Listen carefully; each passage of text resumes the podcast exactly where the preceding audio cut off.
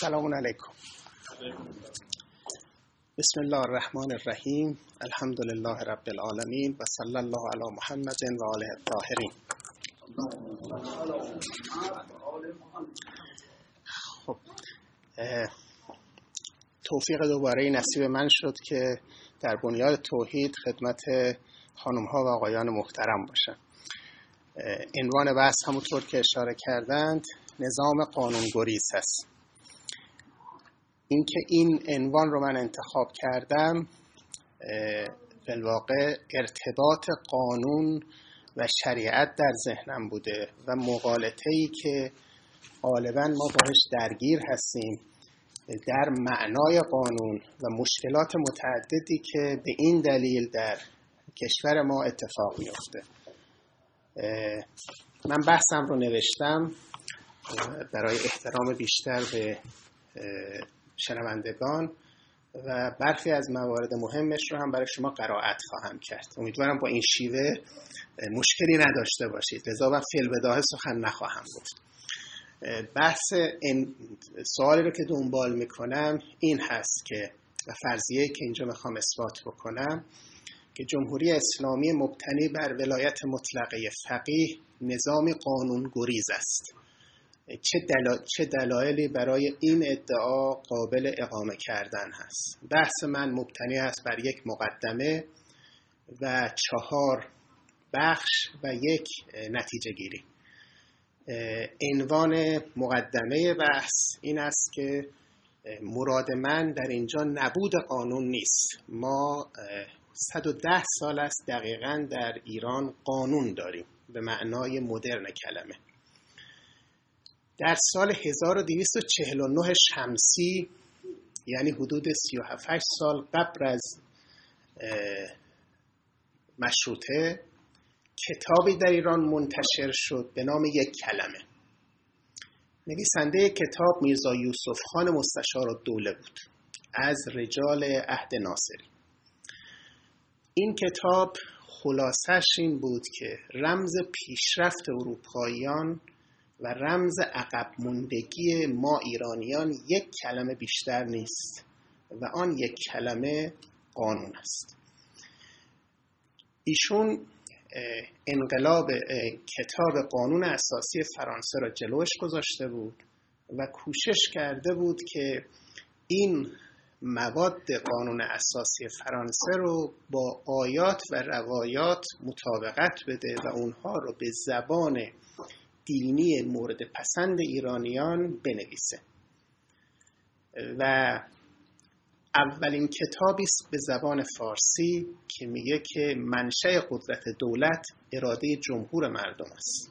یعنی ما قبل از این کتاب همچو عبارتی رو در زبان فارسی نداریم. اولین کتابی است که بحث تفکیک قوا رو در ایران به رسمیت شناخته. و نخستین کسی است که میگه که مسلمانان و غیر مسلمانان در حقوق اساسی برابرند. در نظر بگیرید سال 1249 داره این ذکر می شود همه مردم ایران اعم از مسلمان و غیر مسلمان در حقوق اساسی برابرند. شاه و گدا در برابر قانون مساویند و بعد میگه که تقاضا می‌کنه که شاه زمان شاه قاجار خوبه که این موارد رو امضا بکند و در نتیجه در کشور پیش بره. به معنای نویسندگانی که بعدا آمدن و در زمینه افکار پیش مشروطه و مشروطه کتابی نوشتند ایشون رو به عنوان نخستین روشنفکر دینی ایران معرفی کردند. یعنی کسی است که از زاویه دین خاصه دموکراسی رو حداقل در ایران محقق کنه. افکار ترقی خواهانه داشته. خوشبختانه کمتر از چهار دهه بعد آرزوی مستشار و دوله محقق میشه. البته بماند که ایشون دستگیر میشه و در زندان آنقدر با کتاب خودش به سرش می‌زنند که چشمش آب میاره تا دیگه فراموش نکند که قانون دوای درد ایرانیان است. ولی بعد از این همه سال همه ما باور داریم که حرف درستی زده بود و کشور ما نیاز به قانون داشت.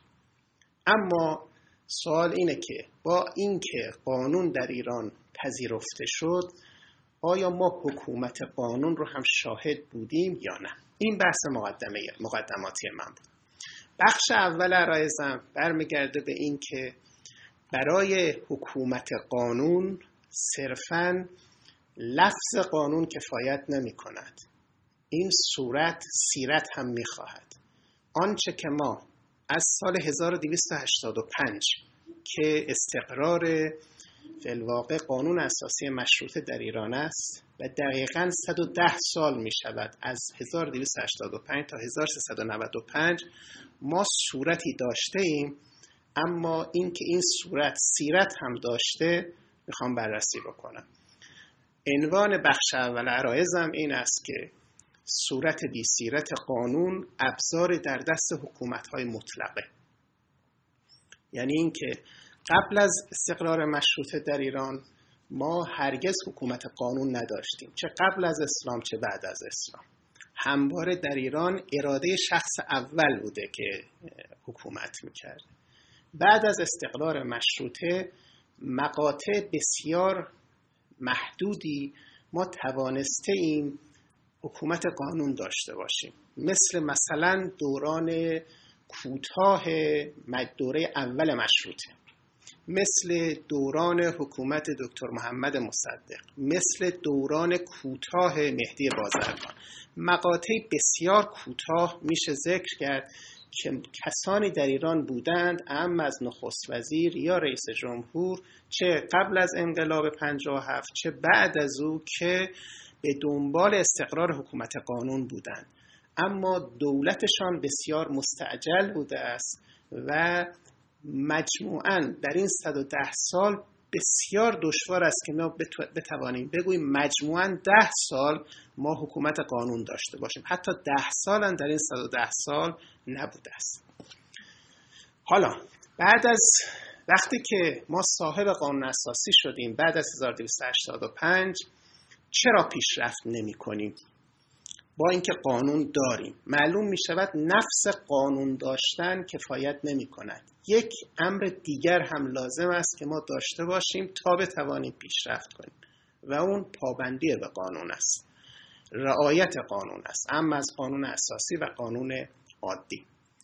ایران در تاریخش علل اغلب علل اغلب یعنی غیر از همین چند ده چند سال بسیار کوتاه را عرض می کنم همواره توسط فرامین شاهان یا رهبران اداره شده.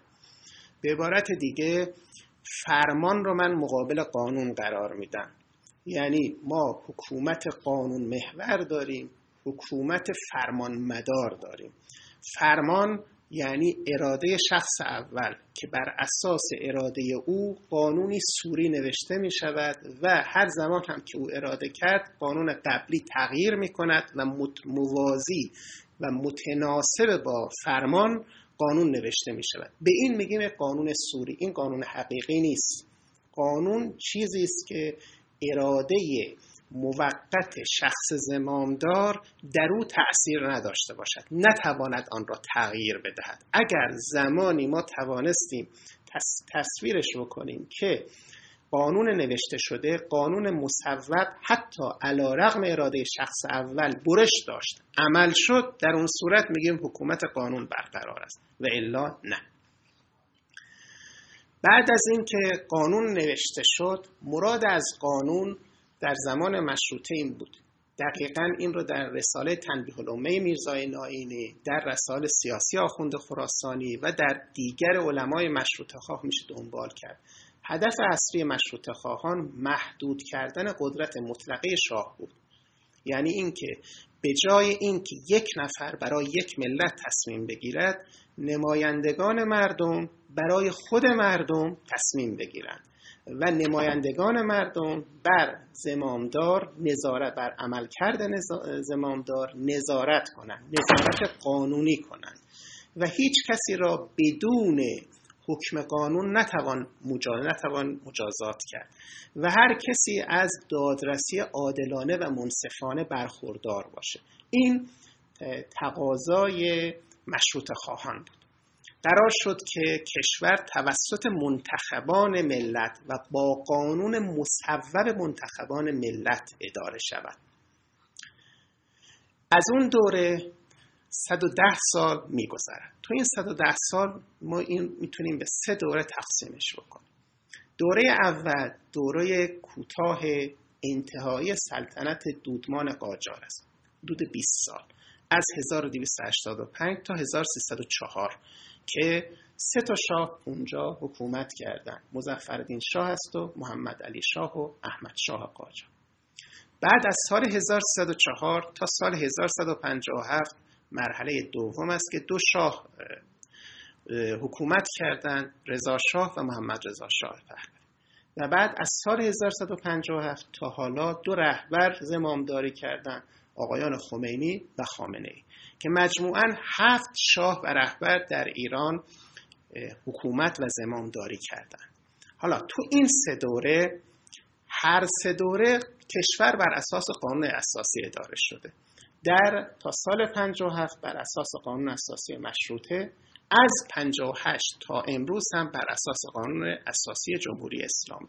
بنابراین ما صورت قانون رو در این 110 سال همواره داشتیم.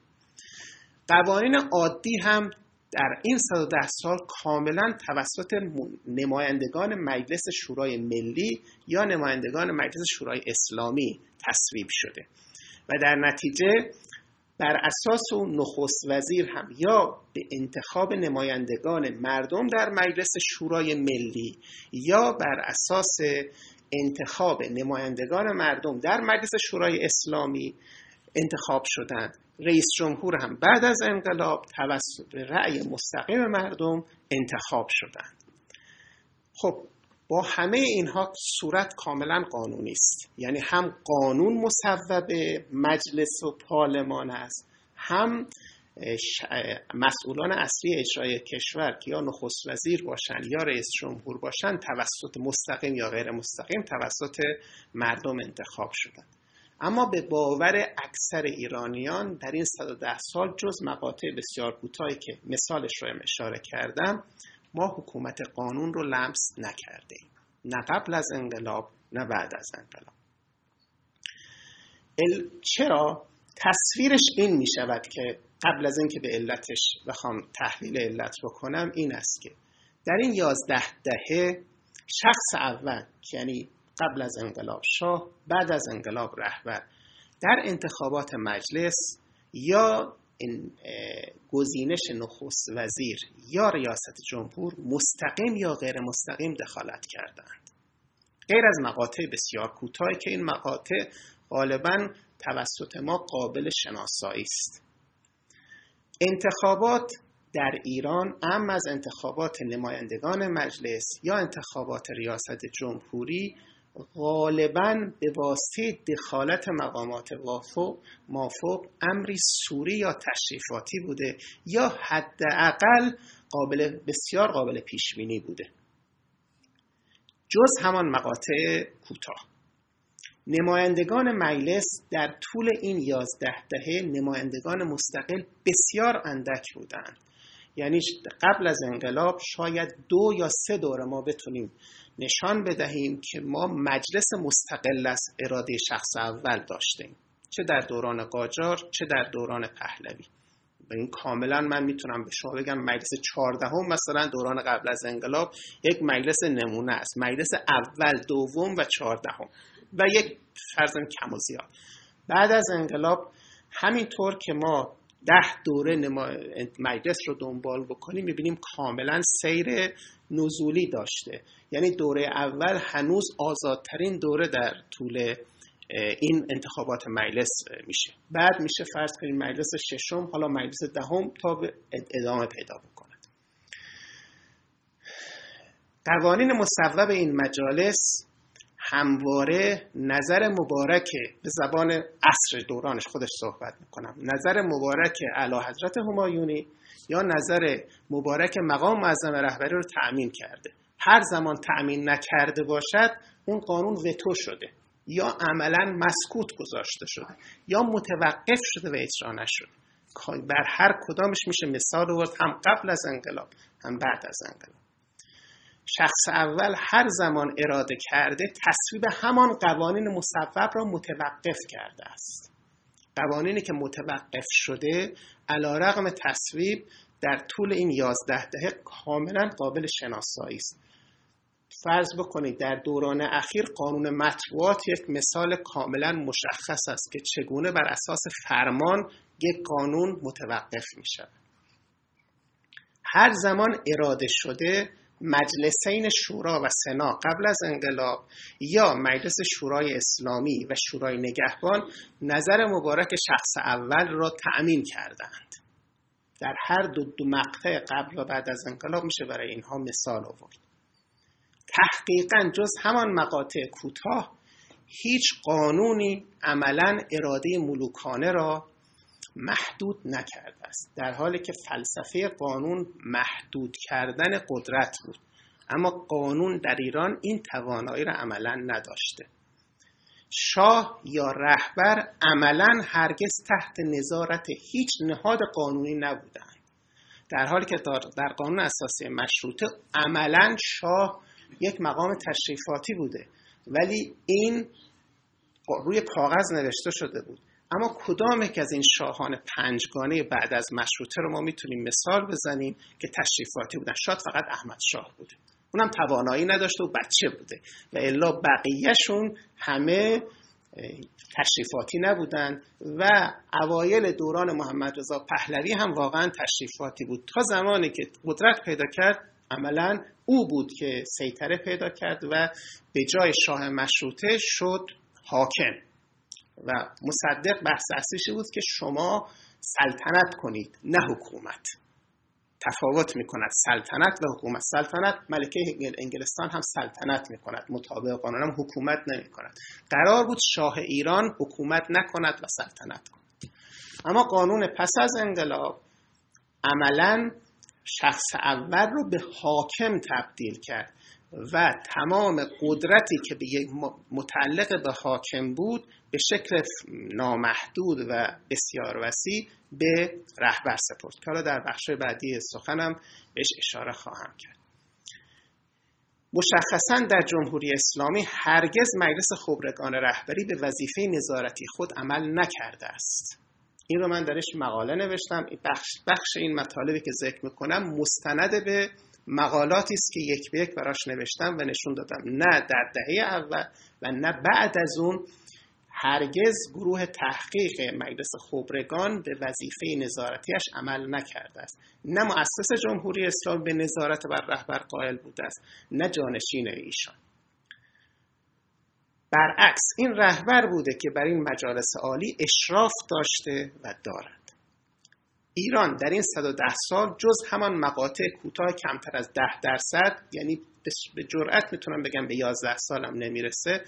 عملا با قانون سازگار با فرمان شخص اول اداره شده است. شاهان و رهبران ایران تلقی صحیحی از قانون نداشتند. قانون در نظر ایشان هرگز برای محدودیت قدرت سیاسی نبوده و نیست. قانون زمانی مورد تمسک قرار می گیرد که اولا برای محدودیت مردم باشد ثانیا برای محدودیت مقامات زیر دست. یعنی زمانیش زمامداران ما به قانون استناد می‌کنن که یا بخواهند قدرت مردم رو محدود بکنن بگن شما حق ندارید در این امور دخالت کنید یا یک زیر دستی حالا زیر دست می‌تونه رئیس جمهور باشد می‌تونه نخست وزیر باشد می‌تونه نماینده مجلس باشد که به اصطلاح از خط گذشته باشد و جرأت کرده باشد یک مطالبه قانونی رو به زبان بیاره. در اون صورت به قانون استناد میشه که تو خلاف قانون عمل کردی. سالسا قانون موم در دست شخص اول است. هر گونه که اراده مبارک ایشان باشد نسخ می شود مسکوت می ماند یا مورد عمل قرار می گیرد این وضعیت اجمالی قانون در 110 سال بعد از قانون دار شدن ما بود. بخش دوم عرایز من یه تحقیق اجمالی در مورد میزان دانش حقوقی مقامات عالیه ایران است. من از بحث فرضی آمدم بیرون. چند سال است بحث من معطوف به واقعیت اجتماعی است. یعنی نگاه می‌کنم به فکت های اجتماعی که ما اگر این گونه هستیم که هستیم با چه پیشینه ای به اینجاها رسیدیم؟ هیچ یک از شاهان و رهبران ایران در 110 سال اخیر در حد کارشناسی حقوق هم از قانون اطلاع نداشتند. بحث من الان توی این قسمت اینه که تلقی زمامداران ایران از قانون چیست؟ بعد یه فکتای عینی هم اشاره می‌کنم از فرمایش زمامداران اخیر که وقتی قانون رو استعمال کردن دقیقا مرادشون از قانون چیه؟ به نظر میشه قانون مشترک لفظی است. یعنی اونا معنایی رو از قانون اراده می‌کنند که مردم چیز دیگری را فهمیدن. سه شاه آخر قاجار و شاه پهلوی شاه اول پهلوی سواد خواندن و نوشتن داشتند نه بیشتر. تحقیقا دارم عرض می‌کنم. یک یک مراجعه کردم میزان دانششون رو نگاه کردم. چه تحصیلی کردن؟ مزفردین شاه صریحا در موردش گفته شده است به لحاظ سواد بسیار ضعیف بوده. محمد علی شاه مقدار نزد لیاخوف روسی درس خونده. احمد شاه که اصلا شاه واقعی نبوده داشته قرار بوده شاه بشود معلمش رو براش نوشتن دروس ابتدایی داشته میخونده. رضا شاه به جور به سختی میشه گفت سواد خواندن رو نوشتن داشته. چیزی که مطمئن خودش نوشته نامش رضا بوده است. بیشتر از این رو نمی‌شود گفت. دو تا سفرنامه به نامش نوشت به نام ایشون هست ولی تردید فراوان است که کار خودشه یا کار منشیانش هست.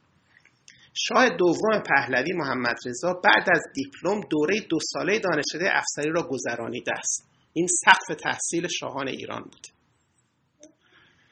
اما غیر از امور نظامی هرگز درسی نخوانده است. حتی وقتی رفته بود سوئیس برای دوران دانش آموزیش هنوز مشخص نیست توانسته اونجا دیپلمش رو بگیره یا دیپلمش رو در ایران گرفته. به خاطر سخت بودن حتی دیپلم دانشگاه لوزان سوئیس رو نتوانسته بگیره.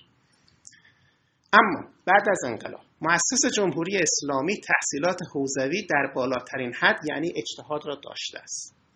اما ایشان مرحوم آقای خمینی از هیچ دانش جدید خصوصا علم حقوق کمترین اطلاعی نداشته است. و باید بدانیم فقیه لزوما حقوقدان نیست. بحث من در مورد معنای قانون در علم حقوق است. ایشان فقیه بوده است در بالاترین حد. جانشین وی نهایتا اجتهاد در حد تجزی داشته. تحصیلات, تحصیلات جدیدش که در کلاس شرکت می کرده شش کلاس دبستان دو سال دبیرستان شبانه به شکل جهشی و نهایتا دیپلم گرفته است. این رو در کتاب استیزای رهبری با همه اسنادش آوردم. یعنی نوشتم در چه مدرسه در چه سالی در, در کجا تحصیل کردم. از هفت نفر شاه یا زمامدار ایران کدام یک قانون را می شناخته است؟ قانون مرادم به شکل امروزیش هست این هفت نفر که اسم بردم می توانم بگویم تحقیقا هیچ کدام قانون را به شکل مدرن آن نمی شناختند و نمی شناسند. رجال درجه دو یعنی نخست وزیران رؤسای جمهور رؤسای مجلس و رؤسای قوه قضاییه چطور؟ اینها چقدر قانون را می شناختند یا می شناسند در عهد قاجار و عهد پهلوی غالب این افراد افراد تحصیل کرده بودند. امثال فروغی بوده و اینا نوعا می شود گفت تحصیل کرده ترین ایرانیان دوران خودشان بوده بعد از مشروطه.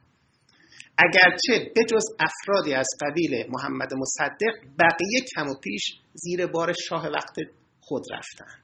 در دوران جمهوری اسلامی کارنامه متفاوت است. رؤسای جمهور افرادی نوعا تحصیل کرده بودند اما بررسی کنیم چقدر دانش حقوقی داشتند.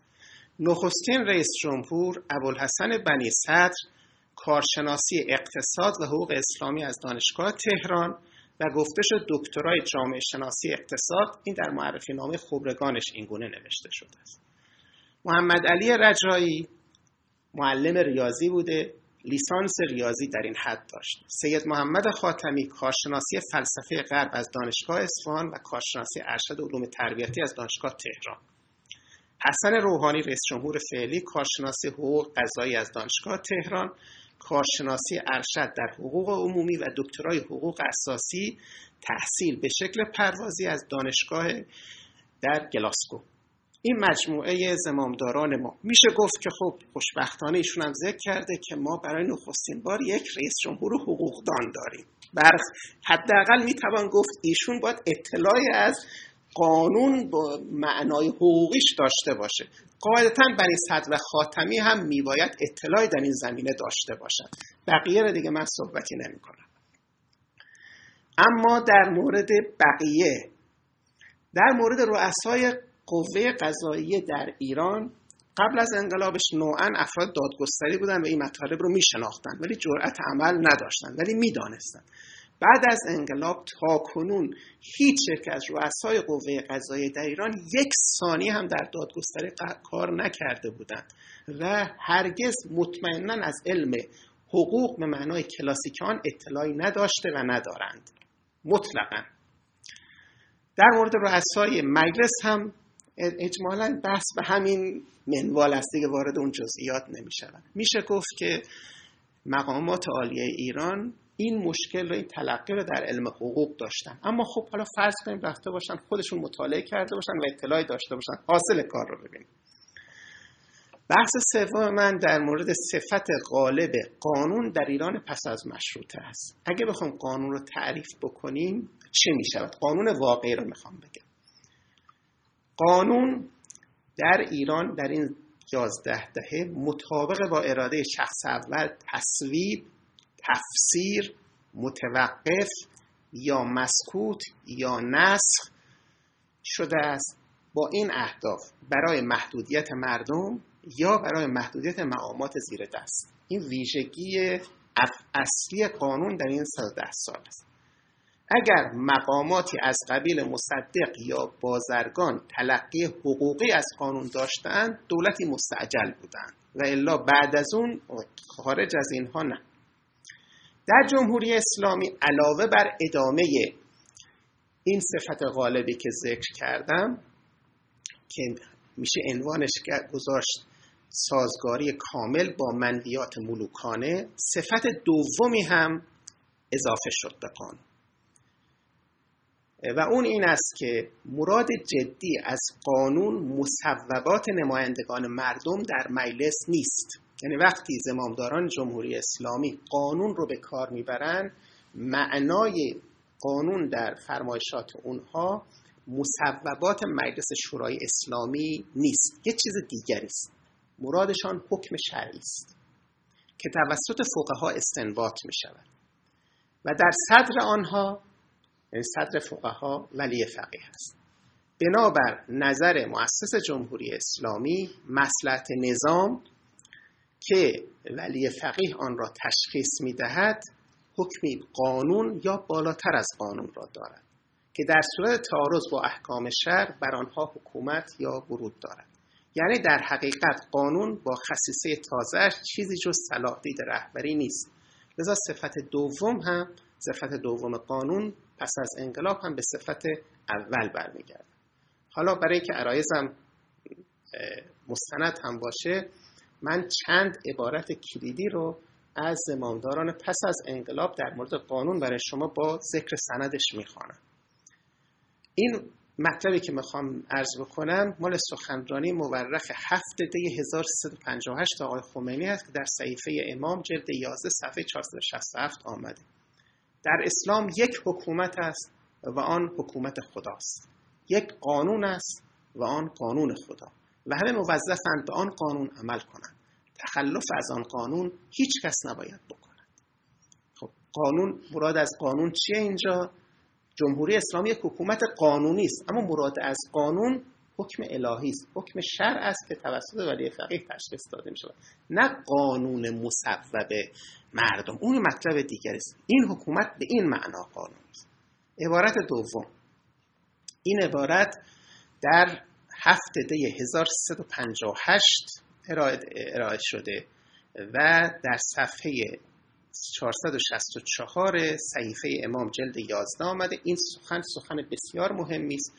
آقای خمینی سخن را خطاب به حامد الگار متفکر مسلمان آمریکایی که معرف حضور بسیاری از دوستان حاضر هست ایراد کردن این که در قانون اساسی یک مطلبی ولو به نظر من یک قدری ناقص است و روحانیت بیشتر از این در اسلام اختیارات دارد و آقایان برای اینکه خوب دیگر خیلی با این روشن فکرها مخالفت نکنند یک مقداری کوتاه آمدند این که در این قانون اساسی هست این بعضی شعون ولایت فقیه است نه همه شعون ولایت فقیه. این صحبت صحبت عادی نیست. برای یک مخاطب عادی هم ایراد نشده. یعنی این اختیارات گسترده که توی قانون اساسی جمهوری اسلامی 58 برای ولی فقیه ذکر شده این همه اختیارات ولی فقیه نیست. این برخی اختیاراتشه. ولی فقیه اختیارات قانونی دیگری هم دارد که در این قانون اساسی نوشته نشده. اون اختیارات کی بهش داده؟ خدای تعالی. اون اختیارات مال مردم نبوده که بخواهند بدن. یک مطلبی هم هست که بسیار مشهوره و این مطلب در هفت آذر 1367 یعنی در ماهای آخر عمر آقای خمینی ارائه شده. اون زمان 97 نفر از نمایندگان مجلس شورای اسلامی نامه خطاب به ایشون نوشتن. من در مقالاتم بحث مفصلش آوردم حال خلاصش رو اشاره می‌کنم. نامه نویسن خدمت ایشون و اون زمان فلواقع برخی از نهادی تشکیل شده بود به نام شورای مسلحت نظام. هنوز قانون اساسی 68 نبود و مجمع تشخیص قانونی نشده بود شورای مسلحت نظام که این شورا بالای سر مجلس و شورای نگهبان کارهایی را انجام می‌داد و چند تا نهاد دیگری که اونجا اسم بود. این نماینده به رهبری اعتراض می‌کنن که با این شیوه که داریم پیش میریم مملکت از روال قانونی خارج میشه. من اون نامه هستش پاسخ ایشونو می‌کنم آقای خمینی پاسخ میدن انشاءالله تصمیم دارم در تمام زمینه ها وضع به صورتی درآید که همه طبق قانون اساسی حرکت کنیم. آنچه در این سالها انجام گرفته است در ارتباط با جنگ بوده است. مسلحت نظام و اسلام اقتضا کرد تا گره های کور قانونی سریعا به نفع مردم و اسلام بازگردد. از تذکرات همه شما سپاس گذارم و به همه شما دعا می‌کنم. خب بسیار خوبه که ایشون تذکر نمایندگان مجلس رو پذیرفته ولی عملا در این پاسخ نشون میده که ایشون قبول کردن که در این اوقات بر, وفق قانون اساسی عمل نشده و یک عذر آوردن که چون زمان جنگ بوده راه دیگری نبوده که من گره ها رو باز می‌کردم ولو غیر قانونی البته من در اون مقاله تحقیق کردم ایشون بعد از این وعده هم موفق نشدند هرگز به قانون اساسی عمل کنند. یعنی تا پایان عمرشون مسئله ادامه پیدا کرد. اما بحث چهارم و بحث آخر امشب من که بحثی نسبتا بخش طولانی تر از بخش بعد قبلی هست و خب کمی حساس دارم عنوان بحث هست غیر قانونی بودن بزنگاه های کلان کلان تاریخ معاصر ایران. یعنی دقیقا هر جا بزنگاه مهمی بوده است متاسفانه در این 110 سال این بزنگاه غیر قانونی بوده است. من موارد قبل از انقلابش رو به اشاره رد میشم. موارد بعد از انقلابش رو با کمی توضیح. به زنگاه های اصلی در این 110 سال متاسفانه غیرقانونی عمل شده. بعد که شخص شخص اول سوار کار شده آن را قانونی پنداشته است. و آنگاه قوانین عادی طبق همان اصل غیرقانونی وضع شدند. قوانینی که هرگز حتی برای خود شخص اول هم الزام آور نبوده است. به عنوان مثال قبل از انقلاب به قدرت رسیدن سلسله پهلوی و متمم و اصلاحات قانون اساسی همگی غیر قانونی بوده است. یعنی اینکه یک سلسله رو عزل کردیم. آجار رو بعد یک سلسله جدید آمده. صرفا با زور صورت گرفته. صورت قانونی داشته. اما وقتی جزئیات رو بررسی می‌کنیم صرفا با زور این عمل صورت گرفت اصلاحاتی هم که به عنوان متمم قانون اساسی صورت گرفته همگی بر اساس صورت قانونی اما عملا با کاملا قابل مناقشه است. خب حالا دیگه این سلسله از به تاریخ پیوسته. حالا من اثبات هم بکنم غیر قانونی بوده. بسیار خب حالا بوده تو زبالدان تاریخ رفت و تمام شد. حالا بیام سراغ جمهوری اسلام که فعلا درش هست. در جمهوری اسلامی غیر از اصل تغییر نظام که در فروردین 58 انجام شده و دوستان یادشون هست اون مشکل قانونی نداشته. بالاخره 90 و بیش از 98 درصد مردم آمدن رای دادن. قانون اساسی سال 58 هم اجمالا با اغماز از برخی تخلفات می شود گفت قانونی که با اغماز از برخی تخلفات به خاطر که همون زمان هم دولت موقت در مورد اضافه شدن زمانی که گفته شده بود مناقشه داشت و مناقشه جدی بین رهبر و دولت موقت صورت گرفت. حالا من وارد و بحث نمیشه پنج مثال اینجا می‌خوام ذکر بکنم در مورد نکات مهمی که به نظر می‌رسه ما مشکل قانونی داشته. اینها به عنوان مثال است نه به عنوان استقصا. همه مثال, مثال های بعد از انقلاب. مورد اول نصب رئیس دیوان عالی کشور و داستان کل کشور. می‌دونید که مطابق قانون اساسی 58 1158 میباید رهبری بعد از مشورت با قضات دیوان عالی کشور این دو مقام اول و دوم قضایی را نصب کند. در بهمن 1158 دو نفر آقایان بهشتی و موسوی اردبیلی بدون مشورت با قضات دیوان عالی کشور نصب شدند. مستند بحث هم مستندات فراوانه. من در مقالم اووردم البته این مقاله منتشر نکردم هنوز. من خلاصش رو اینجا عرض می‌کنم. بخشیش مطالبی است که همون زمان رئیس جمهور وقت ابوالحسن بنی صدر اشاره می‌کنه ذکر شده منتشر شده اشکال غیرقانونی بودن اینها رو ذکر می‌کنند که مطابق قانون اساسی شما میباید با قضات دیوان عالی مشورت می‌کردید و نکردید. بعد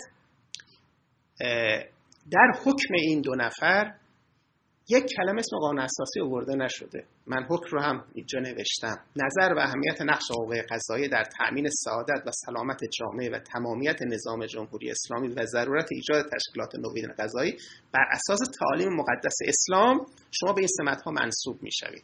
نه بر اساس قانون اساسی. بعد وقتی حکم صادر میشه و اعتراض میشه به مقام رهبری که شما میباید با قضات دیوان عالی مشورت می‌کردید آقای خمینی بالواقع مرحوم آقای بهشتی عده از قضات دیوان عالی رو به خدمت آقای خمینی می‌بره دیگه بعد از نصب البته که ایشون مطلبی رو بفرمان و مسئله پیش بره. عباراتی که ایشون فرمودن خیلی عبارات به نظر من مهم نیست. اینا فرماشات ایشونه. در جلد دوازده صحیفه نور آمده. در قضیه‌ای که قانون اساسی می‌گوید که این دو مقام که مقام دادستان کل و رئیس دیوان عالی کشور باشد باید رهبر با مشورت قضات این کار را انجام بدهد از دو جهت موضوع دارد. یک جهت این که مشورت در وقتی است که شبهه باشد. در اموری که شبهه نیست مشورت هم نیست. هر امری که مورد شبهه باشد بین چند نفری که مثلا بخواهند دادستان کل باشد و این چند نفر مورد اشتباه که هر کدام چطورند در این موارد اشتباه باید با قضات مشورت کنند. ولی سوابق طولانی و ادراک این که همه جهات در آنها هست در خیلی از افرادی که من سراغ دارم همه این جهات یا یا وجود ندارد یا اینکه اگر باشد شغلهایی دارند که نمی‌توانند بیایند و مشغول کار شوند. لذا از این آقایان خواستم که این کار را بکنند. و در مرکزی که در اسلام جز اعتراض اول مراکز با اهمیت اداری است حاضر شوند. وضع این اداره را از سابقش بیرون بیاورند و به یک قضاوت اسلامی متحولش کنند. خب تلقی مؤسس جمهوری اسلامی اینه که اگر توی قانون اساسی نوشته مشورت مشورت مال زمانی است که شبهی باشد. من شبهه نداشتم پس مشورت هم نکردم. مقامات هم هستند و بشاید. و بعد جالبه اون زمان این رو که اول حسن بنی صد در کتاب خیانت به امیدش نقل کرده که با آقای شیخ علی تهرانی که حالا من وارد سرگذشتش نمی‌شوم ایشون همون زمان میگه که من به رفتم به رهبری گفتم ایشان جواب دادند. و گفتم این خلاف قانون اساسی ایشان جواب دادن بله اما خلاف قانون اساسی عمل کردن که خلاف شرع نیست. خب این اصل 162 قانون اساسی هم برای شما می‌خونم. اونجا نوشته نصب رئیس دیوان عالی کشور و داستان کل کشور با مشورت قضات دیوان عالی کشور از توسط رهبری صورت می‌گیرد این یه مثال اول. و یادتون باشد دو مقام اصلی قضایی شاکله قضاوت رو تشکیل میدن در نظام. مورد دوم بازنگری قانون اساسی جمهوری اسلامی در سال 1168 مقاله من نوشتم این مقاله منتشرم شده. اونجا گفتم این بازنگری به چند دلیل غیرقانونی بوده. ما قانون اساسی 58 رو گفتم اجمالا میپذیرم. اما قانون بازنگریش به این دلایل غیرقانونی بوده. بازنگری البته در دو ماه آخر حیات ایشون شروع شد بعد درگذشتن و بعد از ممات ایشون مورد تصویب قرار گرفت. متاسفانه در قانون اساسی 58 سازوکار متمم قانون اساسی پیش بینی نشده بود. به تفسیرش من نوشتم چه اتفاقاتی هم اونجا افتاد. اما در قانون اساسی 58 همه پرسی به عنوان آخرین مرحله فلواقع جمهوری اسلامی پذیرفته شده. شرایطی برای هر همه پرسی آمده. در رعایت زیل اصل 59 قانون اساسی مبنی بر برخورداری از دو سوم رأی نمایندگان مجلس شورای اسلامی شرط لازم شروع هر همه پرسی در جمهوری اسلامی است. طبق قانون اساسی 58 اگر می‌خواهیم بررسی کنیم که آیا یک همه پرسی قانونی بوده یا اون زمان یا قانونی نبوده باید حداقل از دو سوم رأی نمایندگان مردم برخوردار باشه مطابق اون قانون. این درخواست فلواقع تجدید نظر در قانون اساسی در اردیبهشت 68 توسط نمایندگان مردم در مجلس شورای اسلامی صورت گرفته. اما با سندهایی که اونجا ارائه کردم درخواست کنندگان به زحمت به نصف نمایندگان مجلس می‌رسیدن نه دو سوم. فاصله نصف و دو سوم هم کم نیست که بگیم اشتباه عددی صورت گرفت. نکته سوم هم اینه که اعضای هیئت بازنگری الزاما باید منتخب مستقیم مردم یا منتخب نمایندگان مردم در مجلس شورای اسلامی باشند. هیئت 25 نفره از سوی رهبری تشکیل شد. این هیئت 20 نفرش انتصابی بود و 5 نفرش به انتخاب نمایندگان مردم واگذار شد. در دوران قبل از انقلاب حداقل وقتی می‌خواست تصمیم گرفته بشود مجلس این بود که مجلس سی نفر مجلس سنا انتخابی بود. سی نفرش انتصابی نصف نصف. بعد از انقلاب شد 80 درصد انتصابی 20 درصد انتخابی. این نحوه بازنگری فلواقع بازنگری توسط شخص رهبر است. نه بازنگری توسط نمایندگان مردم. حالا این که ما این بازنگری را به همه پرسی مردم بگذاریم فلواقع این به جهت قانونی بهش نمیدیم مفصل من اونجا نوشتم. مراجعه میفرماد در وبسایت هست. نمونه سوم. اغلب تصمیمات آقای خمینی خصوصا در یک سال آخر مشکل قانونی داشت. و جالب اینجاست که مطابق به مراجعه به خاطرات هاشمی رفسنجانی که فعلا در حال حاضر مستندترین روزنگاری که ما در دست داریم. در مقدمه سال 67 و سال 68 آورده که اون زمان برخی رادیوهای خارجی خبر از بیماری لاعلاج رهبری دادند و ما باور نمی کردیم بعد وقتی اتفاق افتاد دانستیم اون خبر صحت داشته. در خورداد 67 با قید بولتن خبریش هم اونجا آورده. خب حالا تصمیم هایی که در سال آخر گرفته شده توسط فردی که هم کبر سن داشته هم بیماری قلبی داشته که در سال 65 دو دقیقه و نیم تا سه دقیقه از دنیا رفته دقیقا عنوان این دکتر عارفی پزشک متخصص ایشون که در فروردین 65 ایشون از دنیا رفت. و بعد با این شکل به شکل به موقع رسیدیم و برگشت. و غیر از بیماری قلبی سرطان هم سرطان بدخیم هم داشته. و تو این شرایط روحی که قرار می‌گیره چگونه تصمیمات شخصی یک فرد می‌تواند بدون فلواقع مشورت اطرافیان تصمیمات سنجیده ای باشه. این تصمیمات رو تصمیمات یک سال آخر اگه بررسی کنید ببینید اعدام های زندانیان سال 67 در این مقطع صورت گرفته که کاملا غیر قانونی بوده. از آقای منتظری از مقام رهبری کاملا غیر قانونی بوده.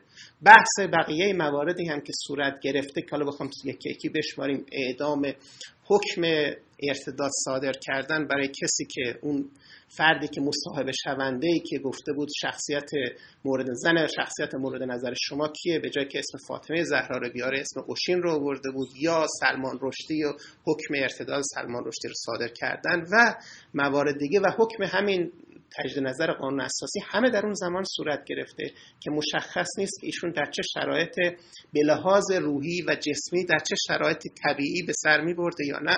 با قید این نکته که از رفسنجانی من نقل کردم.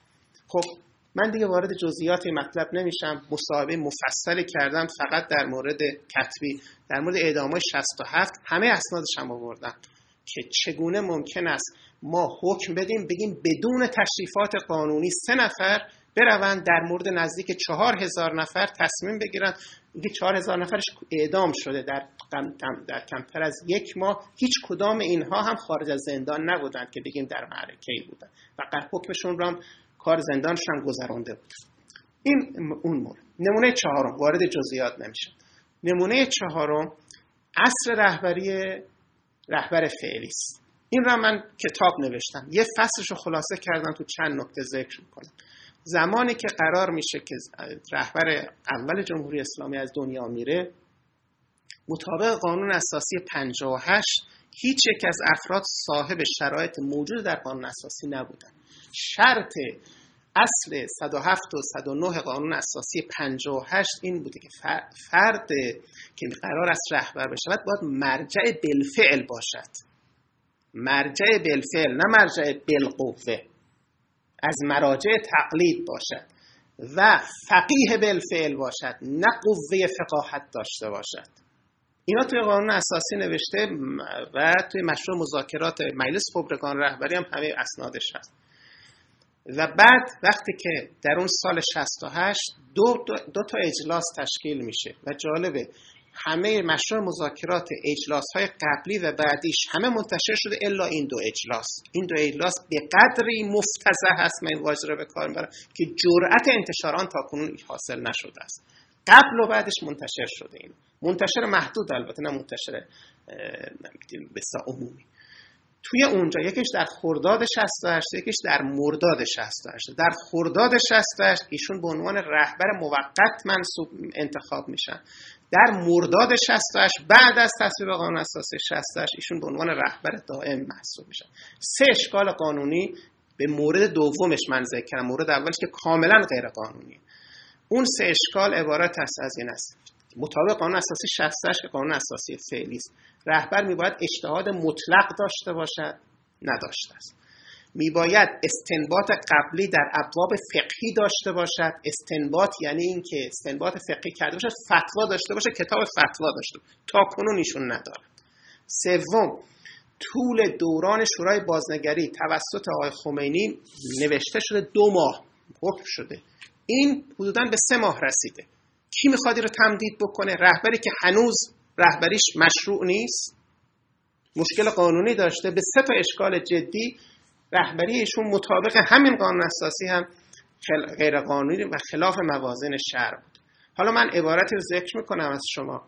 این عبارت مال 19 خرداد 1168 در نماز جمعه تهران. روزنامه جمهوری اسلامی هم در 20 خردادی رو منتشر کرد. زمانی است که آقای هاشمی رفسنجانی می‌خواد به اصطلاح رهبر فعلی رو به مردم جا بندازه ذکر کنه این عبارتش عبارتی بسیار گویاست و مطابق یعنی به بحث ما مربوط میشه. عبارت مال ایشونه. در طول دوران انقلاب بارها و بارها امام در مورد قانون اساسی اجازه دادن که ما با اجازه امام در قانون اساسی چیزهایی را نادیده می‌گرفتیم. این چیز تازه نیست که بگویند همه ما قبول داریم که رهبر فوق قانون اساسی است و این را حداقل در زمان امام پذیرفته و عمل کرده اگر کسی بخواد بگه که جمهوری اسلامی با قانون چه نسبتی دارد این سخن بالاترین مقام جمهوری اسلامی در مورد قانون قبل از این رهبری و بعد از اون ذکر کرده. میگه ما بارها در زمان امام خلاف قانون عمل کردیم هیچ مشکل نداشت. خب حالا بیام رهبر دوم رو بر خلاف قانون نصب کنیم. چه مشکل قانونی داره؟ مسلحت نظام اقتضا می‌کنه.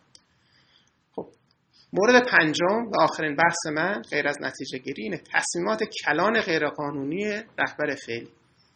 پنج من شش نمونه رو اینجا ذکر کردم. مفصلش هم در کتاب سیزار رهبری. یه فصل به اختصاص دادم. مفصلش اونجا. یکیش نقض اصول ششم و پنجاه و ششم قانون اساسی است که بحث حاکمیت ملی است استقرار حاکمیت ملی. تو این دو اصل قانون اساسی آمده که همه ارکان جامعه باید از طریق انتخابات یا همه پرسی انتخاب بشن. تو اصل 56 هم آمده که حاکمیت بر جهان انسان از آن خداست و خدا انسان رو بر سرنوشت اجتماعی خوش حاکم کرده. هیچ کس نمی‌تواند این حق الهی را از انسان سلب کند. در خدمت منافع فرد یا گروهی قرار بده.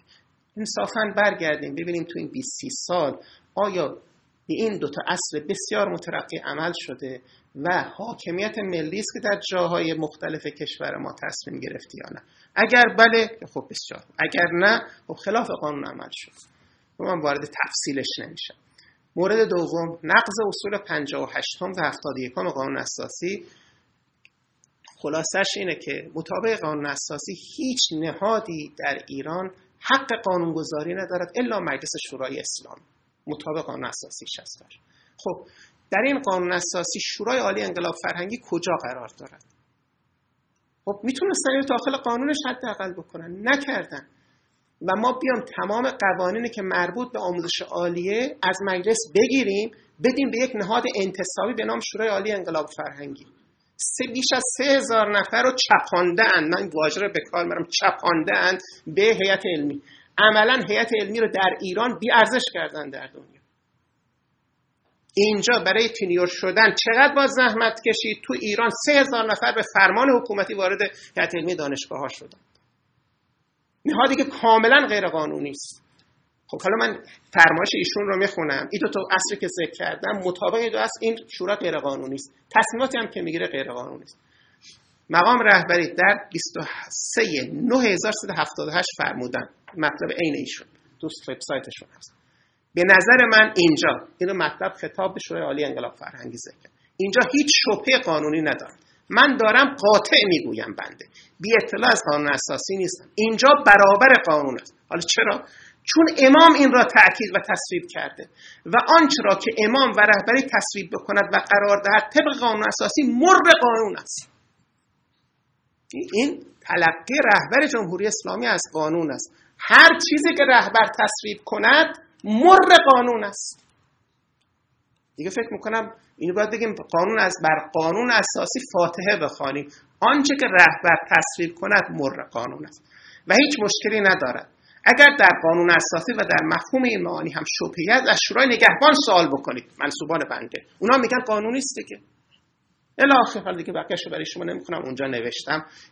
مورد بندی مورد بعدی دادگاه ویژه روحانیت. خب دادگاه هم می‌تونستن توی قانون بگذارنش. در مطابق اصل 61 قانون اساسی اعمال قوه قضایی منحصرا به وسیله دادگاه دادگستری است. اصل 171 تنها دادگاه ویژه قانونی کشور و دادگاه نظامی اعلام کرده. معنای دو تا اصل اینه که هر هر دادگاه دیگری دادگاه ویژه دیگری غیر قانونی است.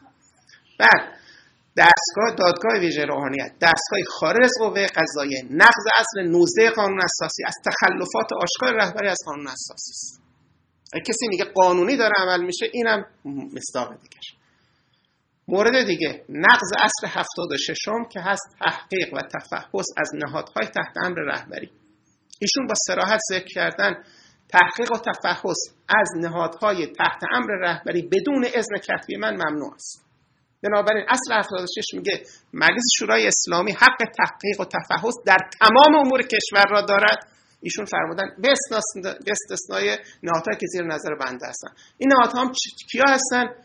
پولدارترین قدرتمندترین نهادهای کشور. سازمان صدا و سیما سازمان نیروهای مسلح آستان قدس رضوی کمیته امداد امام. شما همه نهادهای اصلی کشور رو نگاه کنید زیر نظر ایشون تحقیق و تفحص در کجا صورت بگیرد؟ هیچ در جاهایی که هیچ فایده اساسی در کشور ایجاد نمی کند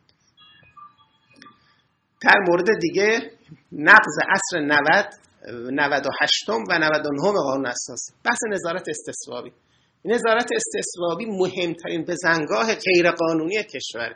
یعنی شما با این نظارت استثوابی تمام انتخابات رو در ایران به انتخابات دو مرحله تبدیل می‌کنید. مرحله اول فیلتر شورای نگهبان میشه منصوبان رهبری شما رو تایید بکنن.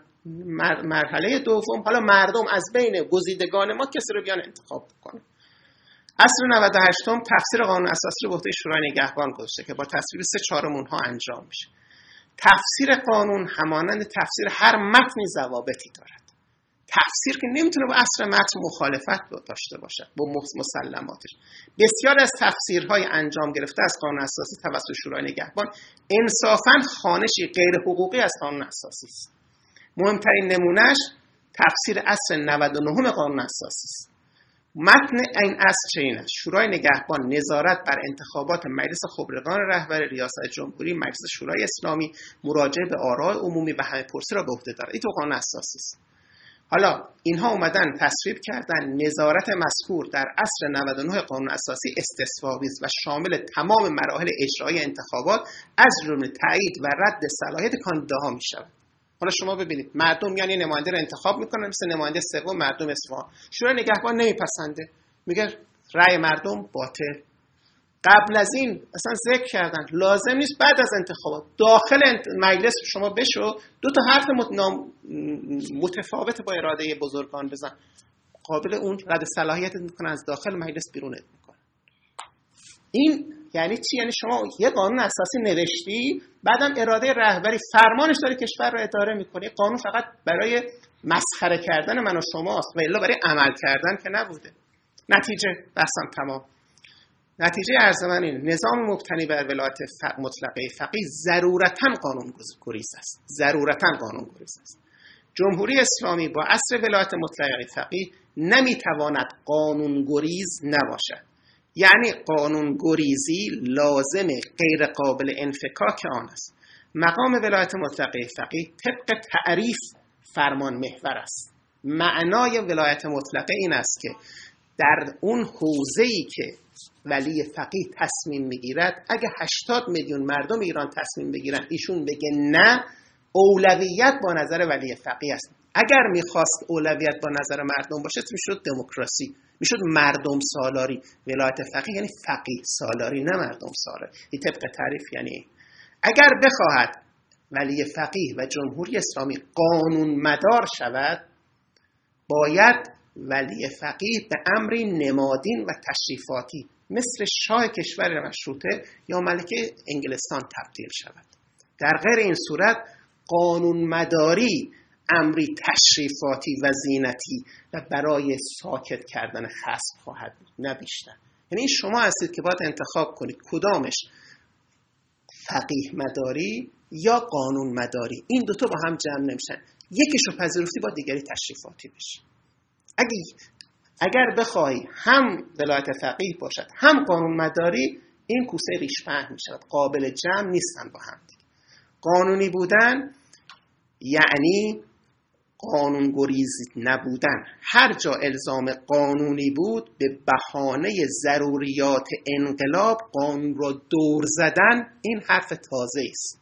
یعنی شما الان وقتی میگه شما باید انقلابی باشید خب انقلابی باشید. روحانی درست گفت. گفت من غیر انقلابی غیر از این که تبعیت از قانون کند چیزی نمی‌فهمم. اگر انقلابی بودن معناش دور زدن از قانون باشد یعنی ریختن تو خیابون ها خب چه فرقی می‌کند؟ مقتدا صدم میرزه توی خیابون. بسیجی شما میرزه توی خیابون. چه تفاوتی می‌کند دیگه سنگ رو سنگ بند نمی‌شود. اگه قرار باشه ما تکلیف امور رو توی کف خیابون انتخاب تعیین بکنیم دیگه چگونه می‌خواد کشور رو با قانون اداره کنید سی و هفت سال گذشته شما هنوز نتوانستید بپذیرید که بعد از این همه دخالت در همه نهادها بازم کم میارید میگید باید انقلابی باشید معنای انقلابی بودن چیزی جز قانونگریزی نیست.